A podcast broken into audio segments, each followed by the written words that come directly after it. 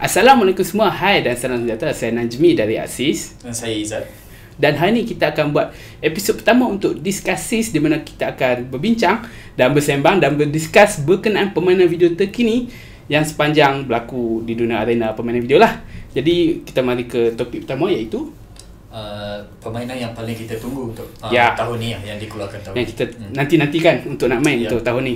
Jadi apa kita ke permainan pertama je tanpa melengahkan masa kan. Permainan pertama yang aku nak nak kongsikan adalah Spider-Man di mana dia dibangunkan oleh Insomniac Studio dan diumumkan ke- ketika E E3 2016 ke 2015 macam tu. Okay. 2016 2016 Hmm. yang di mana dia merupakan uh, game eksklusif untuk PS4 dan apa yang aku suka berkenaan yang aku minat, minat sangat lah nak main uh, Spider-Man kali ni adalah dia punya apa open world kan. Si- siapa tak seronok kan nak jadi Ya. Spider-Man? Boleh lompat swing apa semua. Dan uh, apa dia adalah game yang ataupun lama kita tak dapat uh, game Spider-Man yang dibangunkan untuk konsol generasi kini kan. Ya, macam untuk last time kita dapat dekat 360 yang di Ya. Amazing Spider-Man yang agak tidak seronok lah dan kali ni dia dibangunkan oleh Insomniac Studio iaitu mereka terkenal dengan Ratchet and Clank, Sunset Overdrive. Ya. Yep. Hmm. Lepas tu buat kita rasa macam lagi excited lah nak main kan. Hmm. Jadi uh, game Jadi seterusnya macam Ah. orang orang pun macam kata boleh compare kan kalau nak tahu Spider-Man Hmm. yang akan jadi pemain macam mana boleh tengok Batman uh, Hmm, hmm, akan hmm. akan naik hmm. uh, yang macam open world tapi kita tukar Batman tu kepada Spider-Man. So Betul, memang betul. akan nampak sangat menarik lah. Kan macam Arkham Arkham City dan Arkham Knight tu macam dia Yup. punya dunia open world tu memang seronok lah. Ni kali ni kita akan ke New York lah kan. Ya, Bat- New uh, York. Spider-Man kat New York. Jadi mungkin agak menarik lah yang di mana dirancang untuk dilancarkan tahun ni oleh Sony. Jadi kita nantikan lah. Jadi jom kita ke game kedua yang kita nantikan untuk tahun ni iaitu Itu adalah A Way Out A Way yang Out. akan dikeluarkan oleh Hazelight Studio. ya And dan uh, pengarahnya adalah uh, Joseph Joseph Ferrer. Okay, kita tahu siapa yang pengarahnya. Joseph Ferrer yang mencetuskan kontroversi tapi Ah. yang menarik mengenai Joseph Ferrer ni bukan sebab kontroversi tu Mhm. tapi sebab dia mengeluarkan permainan yang semula ni permainan uh, Brothers A Tale of Two Sons Ya. Yang bagi aku game tu sangat unik kerana dia menggunakan gameplay untuk menggerakkan cerita. Hmm, hmm. Biasa game orang asingkan kan uh, gameplay dengan cerita asing. tapi dia menggunakan gameplay tu. Jadi resepi yang sama akan digunakan untuk uh, game ni lah A Way Out Hmm. di mana akan uh, game ni akan memerlukan dua orang. Hmm, tapi Jadi- itulah dia macam hmm. menarik sebab kalau uh, hampa tengok trailer kan macam mana dia letakkan dua players kan Dua dua, players, players, serentak ya. kan so macam seperti yang dia bertayangkan uh, waktu E3 eh E3. E3 EA dulu macam macam mana Hmm. Masa dia masa The Game Award pun dia ada tunjuk Hmm, trailer. hmm, hmm. And yang satu lagi menarik ada yang dia tunjuk adalah uh, bila dua orang pemain tu Mhm.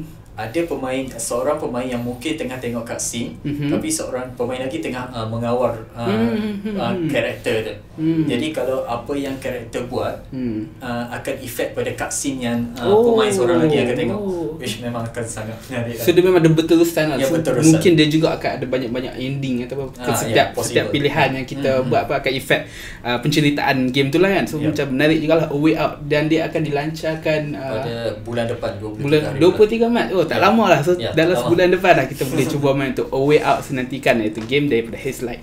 Dan game ketiga yang aku nak cakap berkenaan adalah Kingdom Hearts 3 di mana dah lama dah kita nantikan dah dari 2005 sejak Kingdom Hearts 2 dilancarkan di PS2 Hmm. akhirnya Square Enix uh, menjanjikan kata game tu akan dilancarkan pada tahun ini dan baru-baru ni juga kita dapat trailer baru berkenaan. Master Ink dan juga lagu terbaru Utada Hikaru tapi apa yang buat aku orang apa betul-betul excited lah berminat sangat-sangat nak main gini adalah pen, fokuskan apa dia punya penceritaan yang kesinambungan. Penceritaan berkenaan suara, Mickey apa semua. Dan kalau aku nak cerita the whole story asal tak cukup. Ya. tak cukup uh, Kena video ni. video kena ada video asing. Sebab penceritaan dia memang agak kompleks. Tapi salah satu uh, yang menariknya adalah berkenaan penceritaan dia lah yang macam dia agak orang agak kompleks. Tapi at the same time dia menarik dan juga disebabkan dia cantum uh, apa franchise-franchise Square Enix dan franchise-franchise Disney yang di mana kita Hmm. tengok karakter Final Fantasy berinteract dengan Mickey Mouse ke Donald Duck ke semua. So yang itulah buat antara uh, yang sangat-sangat dinantikan. Dan kami percaya ramai yang sangat-sangat nantikan permainan ni Tapi buat masa sekarang Square Enix masih lagi belum mengumumkan tarikh Ya, pelancaran dia ya. akan dia akan akan mengumumkan masa E3 nanti. Katanya lah kan Ha, Tapi kita katanya. nanti lah Katanya lah Tapi Okay. kita tak pasti lagi lah Okay. Macam mana Tapi dan juga dia akan dilancarkan di PS4 dan Xbox One kan Xbox One, Tiada ya. PC So mungkin Jadi aku tertarik dengan uh, Kingdom Hearts 3 ni sebab ia akan menjadi permainan pertama lah untuk aku Oh, untuk okay. Kingdom Hearts sebab sebelum ni memang tak pernah main. Pernah main tapi tak habis. Hmm. Jadi memang kena catch up balik lah dengan story.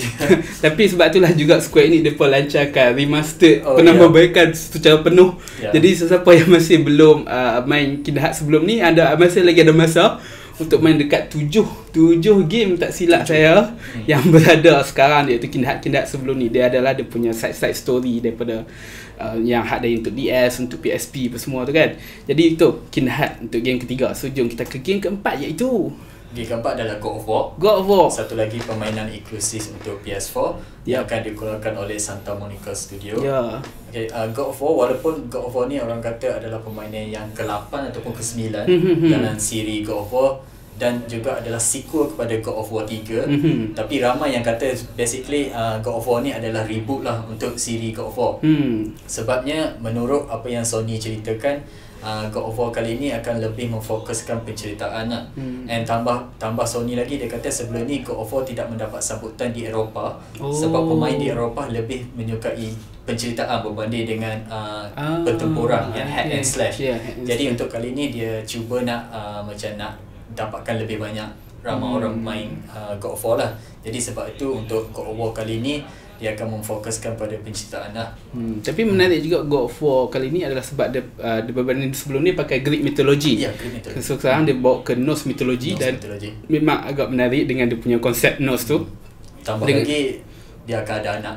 Ha, dan juga anak baru anak baru dia lah uh, anak dia lah actress tu dan mana kita berdasarkan gameplay yang kita tengok macam kita boleh mengawal sikit uh, command kan untuk anak apa yang dia boleh buat untuk panah peti ke apa ke.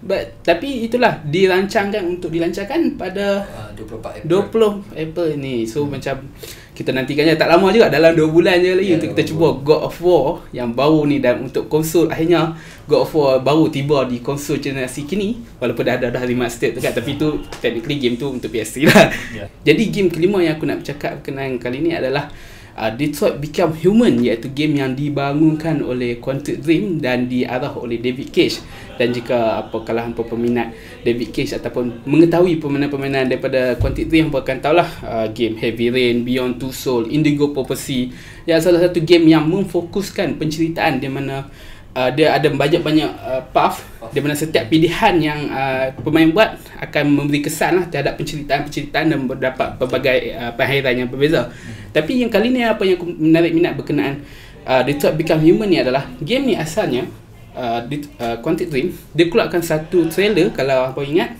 trailer Kara yang dikeluarkan pada 2012 kalau tak silap saya 2012 lepas. Dan dia macam satu uh, dia, macam mana dia buat proses robot tu kan? Ya. dia buat robot dan tiba-tiba uh, robot tu dia jadi hidup. Dia ada perasaan. Dan itulah yang buat apa orang tu menarik minat.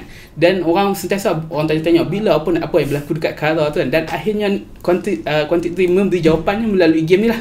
Iaitu Detroit Become Human di mana Kara kembali dan kita berpeluang untuk menggunakan watak dia iaitu Kara, Marcus dan Connor. Yang mana ketiga watak tu adalah Android. Dan Android-Android ni lah yang akan membawa penceritaan keseluruh penceritaan ni berkenaan Android hmm. sepanjang pe- permainan ni lah kan? Ya. Sebab uh, daripada trailer yang Mhm. mm-hmm. aku tengok macam dia just just untuk setiap tiga watak ni dia ada satu particular Mhm, macam mhm. satu particular story lah. Jadi Mhm. uh, tak sure sama ada tiga karakter ni akan ada lebih banyak uh, penceritaan lah. Hmm. Jadi possible lah untuk uh, lebih tahu lebih lanjut adakah dia akan sentiasa berkait ataupun dia satu cerita-cerita Hmm. yang lain lah. Tapi berdasarkan yang aku pernah dengar interview bersama, Mhm. uh, setiap watak uh, dalam Detroit Become Human, setiap watak tu dia ada specialty masing-masing, ke- kemahiran yang berbeza. Kemahiran berbeza. Yang macam Okey. mana uh, Connor dia boleh siasat. Dia macam macam detektif lah, macam Detektif. detektif mode dalam uh, Batman Macam- Arkham. Kita dah boleh siasat di mana Marcus dia ada keupayaan untuk me, macam merasuk uh, robot-robot lain Okey. untuk untuk nak Okey. jadi nak join dia, nak rebel. Dia macam kisah penceritaan dia macam Android ni disalahguna lah. So dia pun macam nak uh, berlawan balik untuk nak mendapatkan hak kebebasan uh, robot. Lebih kurang macam itulah dia punya penceritaan. Dan Robot Kara lawan manusia. ya lebih kurang macam tu. Tapi Kara ni dia pun masih lagi uh, misteri lagi. Kita tak tahu apa dia punya specialty apa. Dia, masih, dia pun masih uh, tidak kongsi banyak lagi lah berkenaan Kara ni. Dan mungkin juga uh, dia takkan kongsikan sehingga game tu uh, dilancarkan kelak di mana dirancangkan untuk dilancarkan pada tahun inilah. Tapi buat masa ni Quantic Dream dan Sony masih belum lagi memberi sebarang uh, confirm, apa confirmation berkenaan tarikh pelancaran.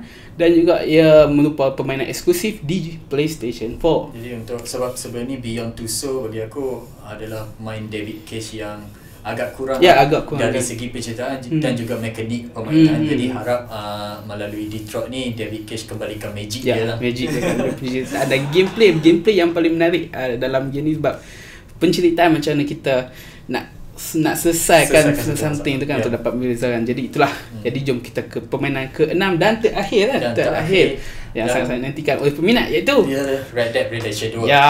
And aku rasa kalau kita tak in- tak masukkan Red Dead Redemption dalam senarai ini mesti ramai yang akan Ya, marah. mesti ramai akan Sebab marah uh, walaupun tak keluar lagi akan Hmm. dikeluarkan pada 24 Oktober. Ah, uh, or- orang dah kata dia akan jadi permainan yang terbesar lah tahun ni Hmm, hmm, sebab hmm. pertama sebab dikeluarkan oleh Rockstar siapa tak tahu dan, Rockstar. dan juga IP kepada Red Dead Redemption dah yang memang orang dah lama tunggu lah Hmm. bila nak ada sequel ataupun tapi Red Dead Redemption 2 ni Dia- adalah prequel. prequel kepada- Jadi kalau orang yang tak pernah main Red Dead Redemption jadi tak kisahlah sebab ini adalah prequel jadi tak Hmm. perlu orang kata backstory lah untuk terus bermain uh, Red Dead Hmm. Redemption 2 ni.